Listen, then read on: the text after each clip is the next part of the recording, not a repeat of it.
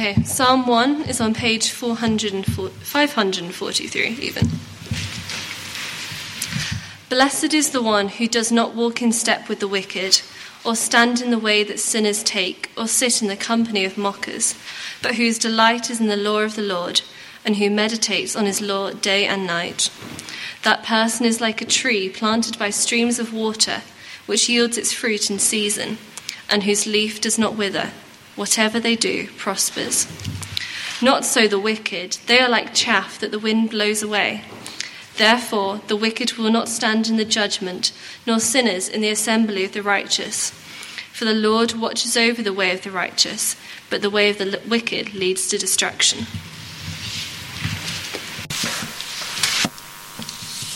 So, our second reading is from 2 Peter chapter 2, verses 4 to 9, and that's on page 1223 in the Pew Bibles. That's page 1223, 2 Peter chapter 2, verses 4 to 9. And we're talking about false teachers and their judgment. And Peter chose not a single full stop in what I'm about to read. For if God did not spare angels when they sinned, but sent them to hell, putting them in chains of darkness to be held for judgment, if he didn't spare the ancient world when he brought the flood on its ungodly people, but protected Noah, a preacher of righteousness, and seven others, if he condemned the cities of Sodom and Gomorrah, by burning them to ashes and made them an example of what is going to happen to the ungodly. And if he rescued Lot, a righteous man, who was distressed by the depraved conduct of the lawless, for that righteous man, living among them day after day, was tormented in his righteous soul by the lawless deeds he saw and heard. If this is so, then the Lord knows how to rescue the godly from trials and to hold the unrighteous for punishment on the day of judgment.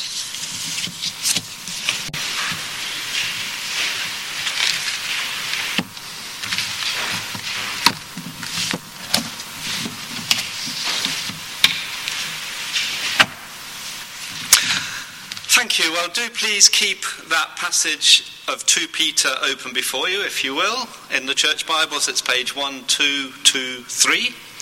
Uh, so you can check what I'm saying about the Word of God. So let's uh, just pray before I start.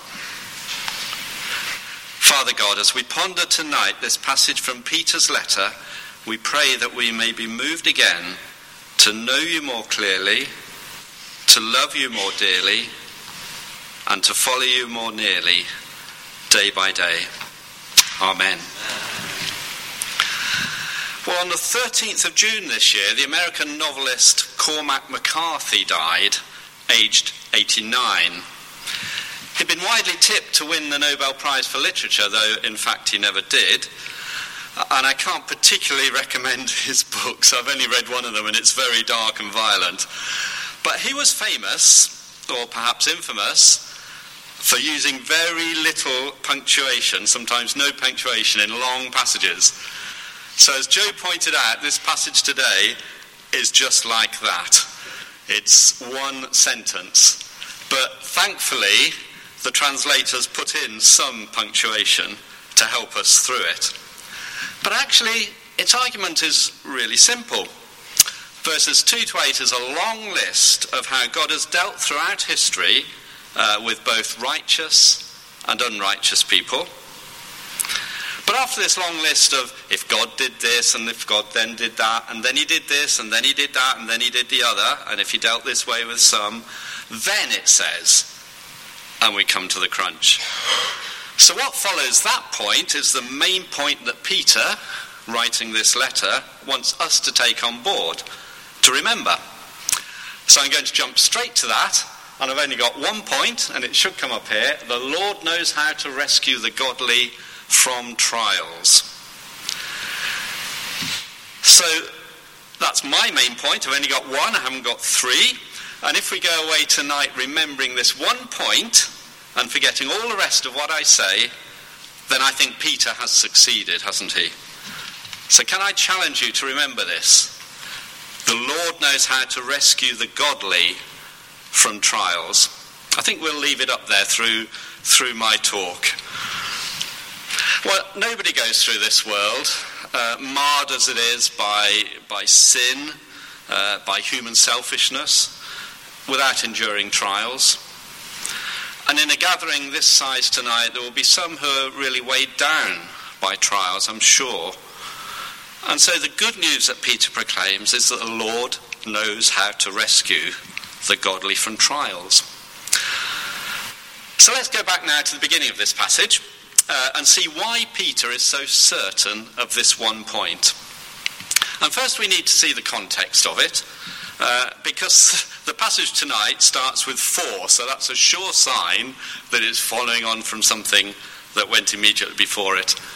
And immediately before it, as Gideon was telling us last week, Peter was talking about false teachers.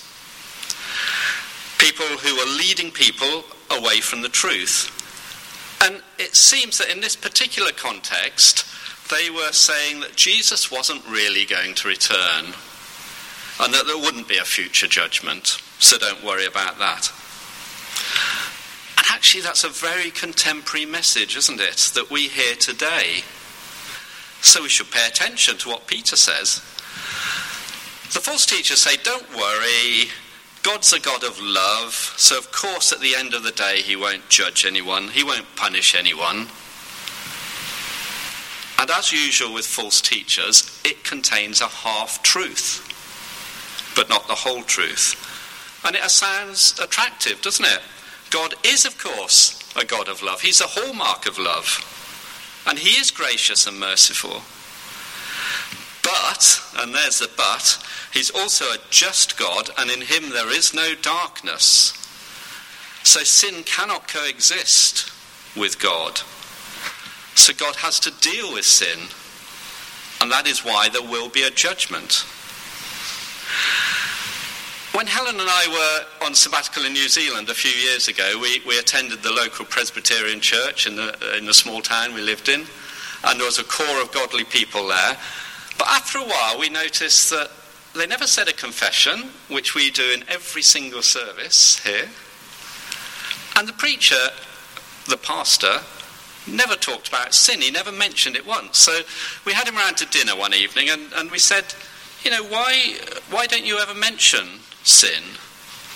Oh, he said, people don't like it. I mentioned sin once, and someone got up and left, so I don't talk about it now. Isn't that remarkable? Because without recognition of sin, which is rebellion against God, it's saying, I want to go my way, not your way, there's no need for a saviour to deal with it, is there? There's no need for repentance. And then Jesus just becomes a good moral teacher, not a self sacrificing God who knows how to rescue us. That good moral teacher would just leave us to muddle through this broken world as best we can with no certainty of the outcome. So that's not a real God, is it? Actually, there was a good outcome from that discussion because Helen and I asked if we could run a Christianity Explored course in the church, a bit like the big questions that's about to run now. Uh, and we did, and there was a group of uh, very encouraging people who came along in a friend's living room. So the rest of this passage is saying, look how God has dealt with sinful people in the past. Those are the unrighteous, that's what it terms them and look at how he has dealt with righteous people. Those are the people who are right with God, in a right relationship with God. In our terms, those are those people who have put their trust in Christ, who are Christians. So the whole passage is looking at God's dealing with people through the ages. And Peter's first century audience would have been very familiar with the examples that he uses, more so than us, probably, uh, so we need to work through them and see what Peter is trying to say to us. So if we look down at uh, verse 4, we can see his first example. God did not spare angels when they sinned, but sent them to hell, putting them in chains of darkness to be held for judgment. Well, we don't talk much about angels, do we? I can't quite remember a sermon when um, our vicar has talked about angels. Maybe you have. I've got a bad memory. Um, but we don't talk about it much, do we? But the Bible is no doubt about their existence. There's more than 300 mentions of angels in the Bible. And I think they're best thought of as spiritual messengers of God. And angels appeared in different ways to different people in the Bible. Here's just a few examples. Um, they came to Joseph in a dream, telling him not to divorce, not to put away his pregnant fiancée, Mary. They came to Abraham and Sarah as three men travelling by, just travellers in the desert. To Lot when he was in Sodom as two male visitors. Um, to Moses, the angels appeared a, as flames in a burning bush that never burnt up. And of course, uh, we'll be thinking of Christmas all too soon. Uh, they came to shepherds in the field as a heavenly choir at the birth of Jesus. They're important people in the Bible. And Psalm 8 tells us that God made humans just a little lower than the angels. That's how much he cared about them. Of course, he didn't make angels in his image in the way he did humans. But evidently, angels do have free will and they can rebel against God, just as humans can and do. So it seems to me that the point of this illustration is that no one is above God's justice and judgment. If even angels sin, they will be held for judgment. They'll be held accountable until Christ returns, just as humans will. And I think it's encouraging that just as with angels, uh, as Peter talks about, so it is with human justice, isn't it? Uh, at least in Western democracy, even high ranking leaders amongst us are eventually held to justice. Uh, you can just think of the Nazi war criminals at the Nuremberg trials who had committed horrendous evils. They were ultimately held accountable. Or in our own time, think of Donald Trump now facing over 100 felony charges. Or nearer to home, uh, Boris Johnson and his staff at 10 Downing Street behaved as if they were above the law that they'd actually written during COVID lockdowns. There's been 100, over 100 fixed penalty uh, charges issued and paid for breaking those very laws that they'd implemented. So God treats all alike. No one is above, is above the law, I think Peter is telling us very firmly. And we should be thankful for that. So the next illustration Peter uses, if we look down at verse 5, he's now using an illustration which is encompassing the whole of sinful humanity at the time of Noah's flood. He did not spare the ancient world when he brought the flood on its ungodly people, but protected Noah, a preacher of righteousness, and seven others in Noah's family, that was. So in this story, which they would have known well, God decided to sweep sin from the world and have a fresh start, preserving only the righteous Lot, Noah and his family. So the Lord knows how to rescue the godly from trials. And then moving on to verse 6, he's now narrowing down to two cities well, they're cities in the Bible, Sodom and Gomorrah. They're no larger than villages or small towns in our time. Uh, but let's look at verses 6 and 7. He condemned the cities of Sodom and Gomorrah by burning them to ashes and made them an example of what is going to happen to the ungodly. And he rescued Lot, a righteous man, who was distressed by the depraved conduct of the lawless. Well, Sodom and Gomorrah were bywords in the ancient world of depraved and sinful living and of their eventual destruction by the sovereign God. Uh, they were used repeatedly in the Old Testament as warnings. Um, for example, Isaiah used them twice, Jeremiah twice, Lamentations did. And Jesus himself used Sodom as a warning of the final judgment when he re- comes back uh, in Luke 17. So the Lord knows how to rescue the godly from trials. And when we look at this little story about Sodom, I think there's a fascinating aside about Lot Uh, it's there in brackets, isn't it, in verse 8. It says about Lot, for that righteous man living among them day after day was tormented in his righteous soul by the lawless deeds he saw and heard. Now, I think there's a lesson for us here from the way Lot behaved. Are we outraged? Are we distressed and tormented by the evil that we see around us? For example, when we see a picture on the TV of a parent holding a dead child covered in their blood, do we weep? We should. And we've seen those pictures many times in the last weeks, haven't we? Uh, from Israel, from Ukraine, from Gaza. This is a broken world, and we should weep for it. We should long for the time when Christ will return. And I'm often struck by the way TV presenters, before showing us some of those, those shocking images, they say, some viewers may find this upsetting. Have you noticed that? And surely, surely they should be saying, all viewers should find this upsetting. This is not the way God meant the world to be. It's been turned this way by human sinfulness, human rebellion. Well, do you see what Peter is doing? It's a bit like um, I was given a camera for my last birthday by my family, and it's amazing. You can point it at a flock of birds, and then you press this little lever at the front, and it zooms in and in and in until it's focused on one single bird in sharp focus. And that's what Peter is doing. He starts with a wide angle view of angels communing with God in the highest heaven, down for the whole, to the whole of sinful humanity in the Noah flood, onto the inhabitants of those two towns of Sodom and Gomorrah, and then down to Lot himself, and then implicitly to us. I think Peter is asking each one of us where we stand. Are we right with God, he's saying? because the Lord knows how to rescue the godly from trials. And God can most certainly rescue us if we let Him. He wants to do so. But we have to repent and put our trust in Him first. Let me just say a word about this rescue.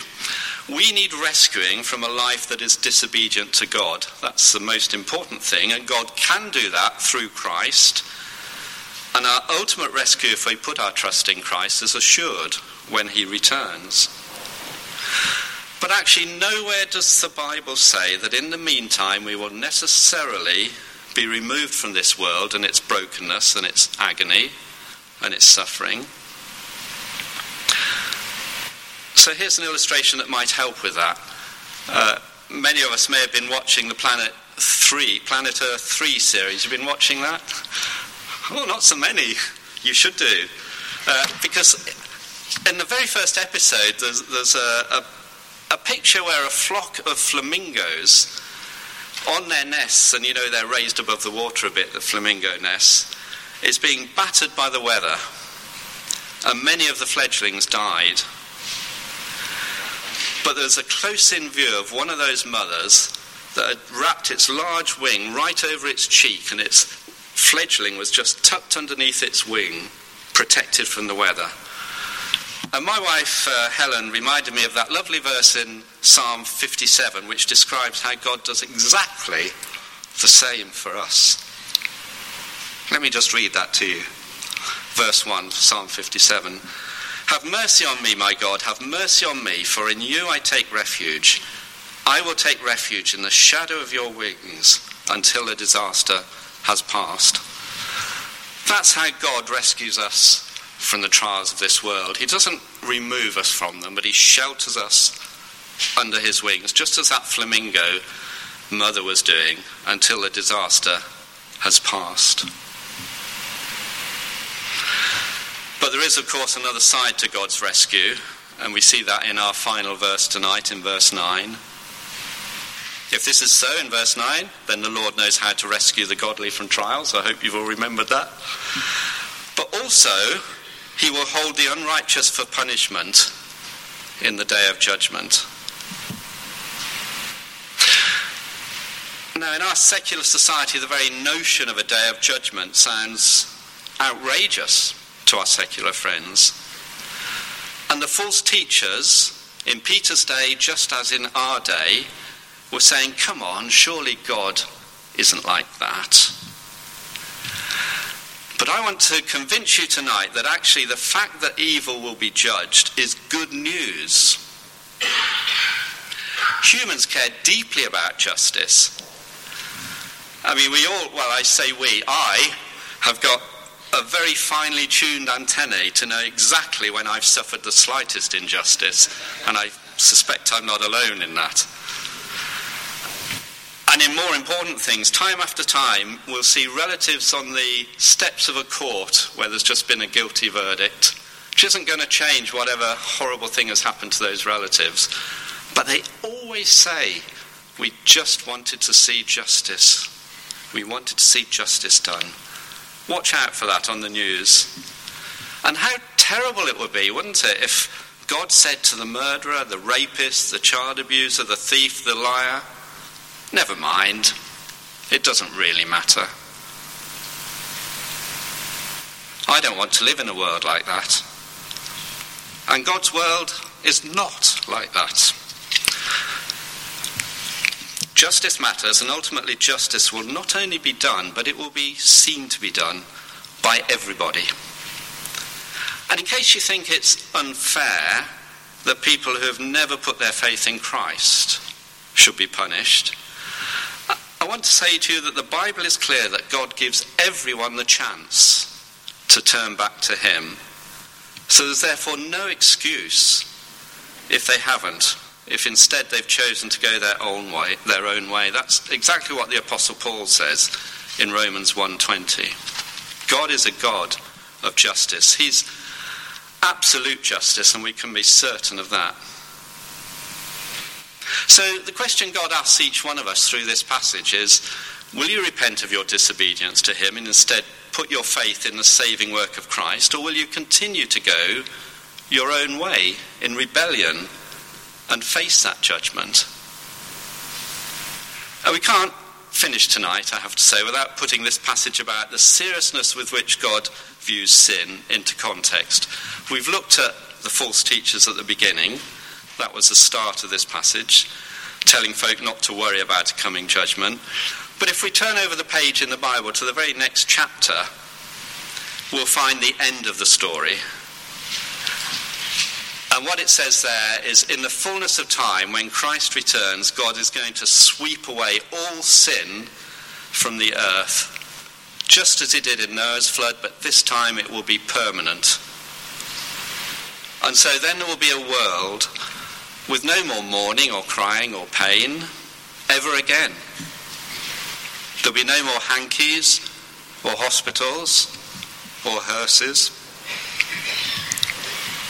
And those who have put their trust in Christ will live with him in a world which is how God always meant it to be, where we will be the people God always meant us to be before we rebelled against him. And that is very good news. And that is a solid reality of the future if we put our trust in Jesus. While, as we read in that first reading from Psalm 1, the wicked will be insubstantial, like chaff that the wind blows away. So the Lord knows how to rescue the godly from trials. Let's pause for a moment and then I'll close with a prayer.